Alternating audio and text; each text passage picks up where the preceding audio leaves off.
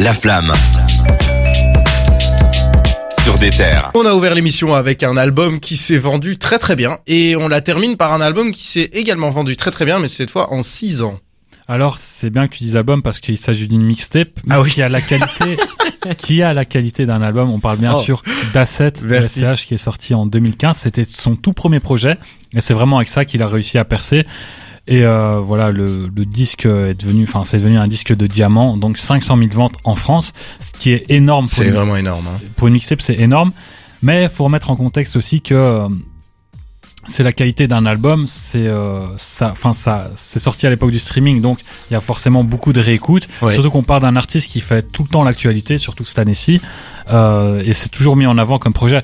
Et il y a aussi des très bons morceaux, ce qui fait que euh, on a envie de la réécouter. C'est pas, enfin c'est mérité. Ouais, moi je pense qu'il faut noter aussi que la moitié de la tracklist a été clippée, qu'on est vraiment sur un projet qui ressemble plus à un album qu'à une mixtape. Euh, vraiment, c'est euh, ça, ça m'étonne pas qu'il ait qu'il ait de si belles ventes. En fait, il a eu aussi son tout premier hit entre guillemets, si Ouais. je peux appeler ça comme ça, Champs-Élysées, qui Ouais. est un morceau qui a beaucoup tourné qui tourne encore beaucoup. Je pense que beaucoup de gens le réécoutent, même Fusil. Enfin, c'est vraiment des, des morceaux qui sont intemporels et c'est pour ça que l'album continue de se vendre comme des petits pains.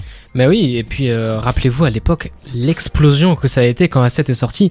SCH c'était un ovni, on n'avait jamais vraiment vu ça. C'était un mec avec une esthétique particulière, une euh, une rythmique, euh, une, une manière de poser particulière. Et puis on se disait SCH, euh, c'est quoi, c'est un côté allemand et tout. Il y avait un truc très mystérieux, notamment avec les Mhm. clips où c'était super dark. Il y avait vraiment une belle esthétique.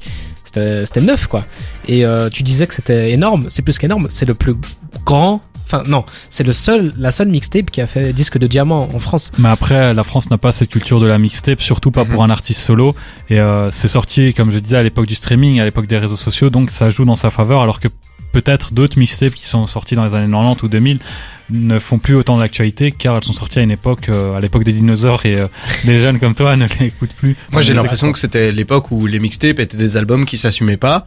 Euh, ce qui m'a toujours trouvé un terme un peu bâtard vu qu'on les considérait un peu comme inférieurs à un album euh, comme si c'était moins bien construit et tout alors que pour moi ici tout euh, tout d'un album je trouve que à 7 il y a un truc qui se ressent c'est le travail de dingue qu'il y a derrière cet album Ouais. ça c'est Quand tu dis que les mixtapes s'assumaient pas, moi je pense que ça s'assumait dans, justement dans les années 90 et 2000. Il y avait des projets collaboratifs, on disait vraiment c'est une mixtape, ça se vendait en rue, etc. oui mais moi je parle dans 2015 à Ouais, cette ouais, époque là quoi Bah ouais, dans cette époque-ci, l'époque actuelle, c'est sûr que maintenant les rappeurs ils donnent des mixtapes, c'est juste une façon de dire euh, euh, mon premier album il sera encore mieux travailler avec ça, mais il travaille déjà beaucoup sur Je- un mixtape. Je pense donc, que euh, c'était plus facile pour lui de sortir une mixtape en tant que premier projet officiel d'SCH. Et puis euh, j'ai vu euh, la vidéo avec JQ qu'il a fait, où euh, justement il parle de ce disque de diamant, où en gros il explique que lui à ses débuts, tout le monde lui disait que ce qu'il faisait était nul, tout, tout le monde lui disait d'arrêter, et lui il a continué, il a persévéré, il disait qu'il a qu'il est vraiment rentré dans une routine de métro, studio, dodo, pour, euh, pour euh, reprendre la, la phrase. Et ah là, il a, il a charbonné, il a charbonné, il a réussi à trouver son style. Et euh, qu'un qu'un qu'un premier projet fasse disque de diamant, faut quand même oui c'est très compte. très c'est impressionnant immense. C'est c'est immense, D'ailleurs, ces, ces projets suivants ont beaucoup moins vendu entre guillemets. c'est vrai. Euh, même si maintenant on est très, enfin, on est vraiment content avec Julius avec euh, ses nouveaux projets là en deux tomes. Euh, ça, ça, ça, un très très gros succès et classique organisé, bande organisée évidemment aussi. Donc on n'a pas de souci en termes de vente, mais c'est clair que A7 a laissé une empreinte euh, assez gigantesque Et en quoi. Parlant de classique organisé, euh, je crois que c'est dans l'interview dont tu, enfin dont tu Ouais. nous expliquais. Il me semble que c'est là-dedans qui dit qu'en gros euh, la zumba faut la respecter. Enfin, Oui. il dit le dancehall faut la respecter et tout.